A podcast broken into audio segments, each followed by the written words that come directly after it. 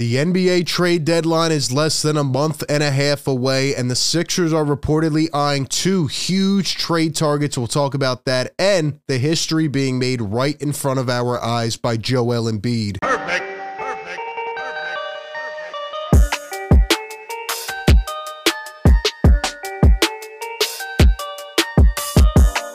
What is up, everybody? RB here. Welcome into Philly Take with RB. You know the drill by now. Hit the like button if you enjoy these videos. Subscribe to the channel. Ring the bell. Don't miss any of the coverage. As today we are back and we are going to discuss some trade targets. There's some reports being thrown out there, a lot of rumors, right? Trade season is going to heat up. But before we even get to that, we need to talk about the man, the myth, the legend, Joel Embiid.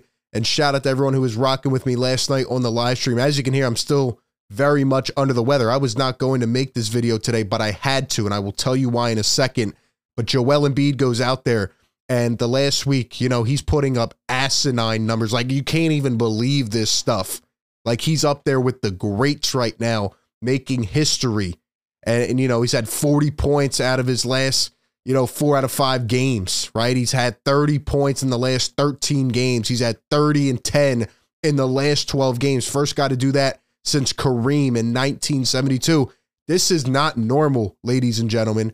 And he goes out there after everybody said he was only dominating the bad teams, the Wizards, the Pistons, etc., and he puts up 51 freaking points against the number one team in the NBA, the number one defense in the NBA, and a defensive player of the year candidate who's averaging two and a half blocks per game in Rudy Gobert. Okay, the convo's over right now. Said and done. Joel Embiid is the best player on the planet. He is absolutely out of his mind. In fact, Anthony Edwards last night had this to say after the game. He says, My brother was texting me, like, quote, I ain't never seen anything like it. Ant says, He's unstoppable, man. I don't see how they lose a game, honestly. Well, guess what, Ant? If you want to slide on over to Philadelphia, pair up with Tyrese Maxey and Joel Embiid, I would not be mad about it. I would not be mad about it because right now, I agree, Ant. Nobody can stop this guy. He is on another world. And I know a lot of people come through and they say, oh, well, let's wait to the playoffs. He can't do it in the second round. Okay, fine. You can have that opinion, sure. But then don't watch till the playoffs, right? You can't take away from the greatness that is Joel Embiid right now. He is on a different planet. Nick Nurse has elevated this guy to a different stratosphere. I've never seen anything like it. And then when you take it in consideration, he's seven foot two, 280, doing the things he's doing out there, right? And everybody's now complaining about the fouls. Well, guess what? He had game, a game this past week where he only had six free throws and he still put up 40 plus. It is out of this world. He is on a different level. He is determined. He wants to win. And in fact, he actually did an interview with ESPN earlier today where he said, you know, I want all the MVPs. I want all the championships. I want everything to help build my legacy. And honestly, the way he's playing right now, who knows? Joel Embiid is actually on pace to become the second player since 1954 to finish a season with more points than minutes played. And the only guy to do that is Wilt Chamberlain, 1961. And Joel Embiid right now is leading the scoring race. He's averaging 35 plus per game. Can this keep up all season? Probably not. But he's also averaging 12 rebounds per game almost. And he, I mean, look at this scoring race. This is one of the best scoring races we have seen, maybe ever. Six guys averaging 30 plus. I mean, this is nuts, man. And Joel Embiid has more points you know, each year as we go on, he's averaging 30 over the last three years. It's it's just insane. It is insane. But you're probably wondering, RB is sound tough. Why are you coming on here and even doing this? And it is because today the first MVP poll dropped. All right, we'll get to the trades and all that. We'll get to how the Sixers can get better. Because guess what? Maxey and Embiid were spectacular last night, but nobody else really showed up, and they still need another piece. But the first ESPN straw poll was dropped today and I, you know, nothing else needs to be said here. Joel Embiid is absolutely blowing away competition. He has 63 first place votes. Nikola Jokic is number two with 21 first place votes. They do these in regular intervals throughout the season. It is the closest indicator of who is winning the MVP race. And right now, Joel is blowing away everybody. That's all you need to know. Joel is on a different level, and hopefully he can help take this team over the top. But how will he do that? Tyrese Maxey's elevating. Vote them two into the All Star game. Why can't they both start? Go do it right now. But they need help because last night you look at the box score, and once again, Tobias Harris, I'm not trying to pick on him. Nine points on 10 attempts. They're going to need that third option, or maybe they need more role players. There was no Batum last night, no Rocco. You know, Oubre didn't really step up. He's been a bit cold since coming back from injury. Melton got hurt, so they're going to need more role players or another piece. And according to Shams Charania, they are already monitoring different situations. They are already looking into the market. And I want to know from you guys down below. Drop a comment if you're watching this right now. Who is your number one trade target? If there's a guy out there right now that you're honing in on, who should the Sixers go out and get? And before I give you my thoughts, let me give a shout out to our sponsor of today's show, BetterHelp. If you guys are out there and you know anybody that, you know, seeks therapy or even needs any type of help or anybody that's gone through a mental health experience, you know, you can relate to this closely. I've definitely gone through some tough situations before where I wasn't feeling the best and I could have used, you know, an outlet or somebody to just talk to or open up to.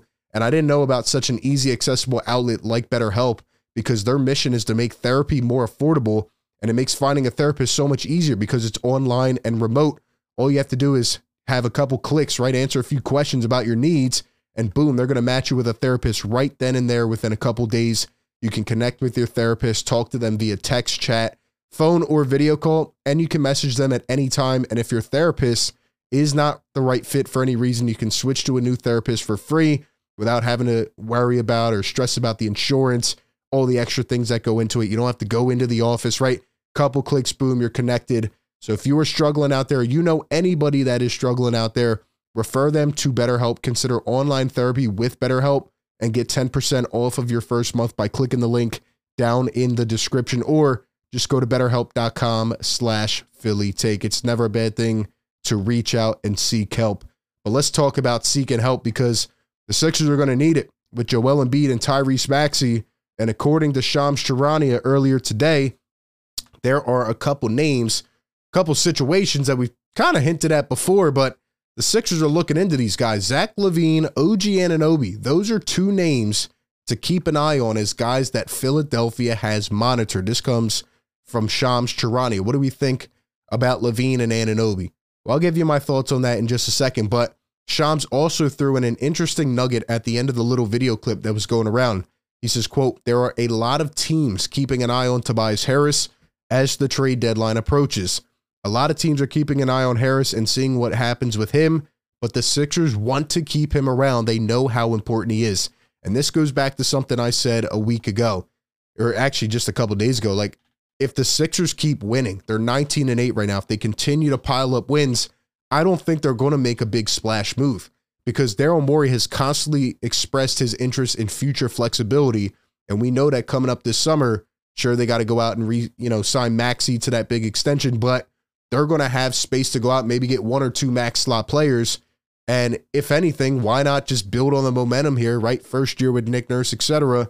Let that contract expire and go out and get more value if they cannot find a piece right now that they like that much, right? So Tobias is a very interesting situation. I feel like he's kind of, you know, reverted and settled into what we can expect from him long term. And I just don't know if he can help win the Sixers a playoff series along with Joel and Tyrese because, you know, it's not like he's an excellent rebounder or an amazing defender, etc. So definitely keep your eye on Tobias Harris. But in terms of LaVine and Anunoby, you know, I think the Sixers will do their due diligence. But as Morey said the other day, they're looking for two things. One, to not rush into a deal and be forced to have to make one. And two, a two way player, which would more so fit the likes of an OG Anunoby. You have the system down packed now you have what guys are calling the two the best two man game in the NBA with Tyrese Maxey and Joel Embiid. You need the guys around them, the sharpshooters, the three and D guys, the guys who are going to go out there and be horses on the glass and rebound, guys who are going to get their hands dirty and be great perimeter defenders. You need those role players. You need to build that prototype. And I feel like they're trying to do that. And I feel like guys, you know, similar to Batum and Oubre, those skill sets can really help the Sixers, right? So maybe they go out and they look at an Alex Caruso. Another guy I really enjoy right now that I'm keeping my eyes on is Larry Markkanen in Utah because they're going downhill. And sure, right, you go trade for Markkanen or Anunoby or LaVine, you're going to have to eventually pay these guys an extension. With LaVine, he's already got four years left on the deal, and that's a hefty price. You go out and trade for Anunoby, for example, or a Siakam, guess what? After this year, you're probably going to have to pay him an extension. So it's almost like going out this offseason and signing a guy to an extension. Rather, you're just paying him now, and hopefully he can help you win a world championship. But, you know, when it comes to LaVine, I think the Bulls have been down bad. I think LaVine, I think all these guys would bring positive impact to the Sixers, but who's going to get the most bang for the buck? If you bring Zach LaVine in, here's his contract this year, for example, right? $40 million goes up to 43, 45, and then a player option for 49. That could really haunt you down the line if it doesn't work out. Keep in mind, he'll be 31 at that time. You know, how much will he have left in the tank? Maybe he'll be one of the best players. Who knows? But OG Anunoby, a younger target who's 26, only making 18 and a half million this year, would probably be easier to navigate via trade, even if you don't include a Tobias Harris.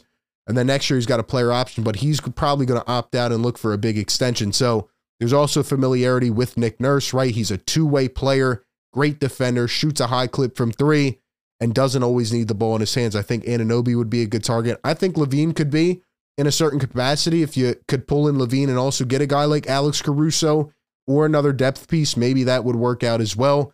Maybe you look in into Utah, right? Danny Ainge is going to try to fleece the Sixers, but maybe you go try to work a deal for Markkanen or even Jordan Clarkson.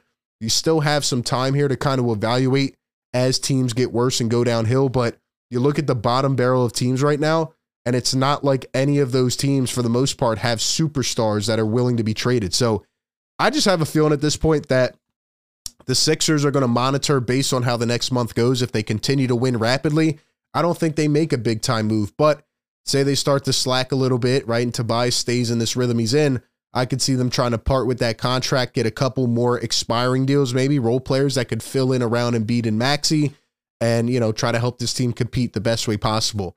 I don't think they're a championship team at the current state, but they have played very well. They have the system in place, the coach. Joel Embiid is playing on a different level this year, and if they go out and make a couple right moves and get the right pieces, there's no reason this team won't be a hard out in the playoffs, even against the Boston or Milwaukee. So I'm excited to see what they do here, but you know, all these names are going to be linked to the Sixers and it's already starting today. So give me your thoughts down below.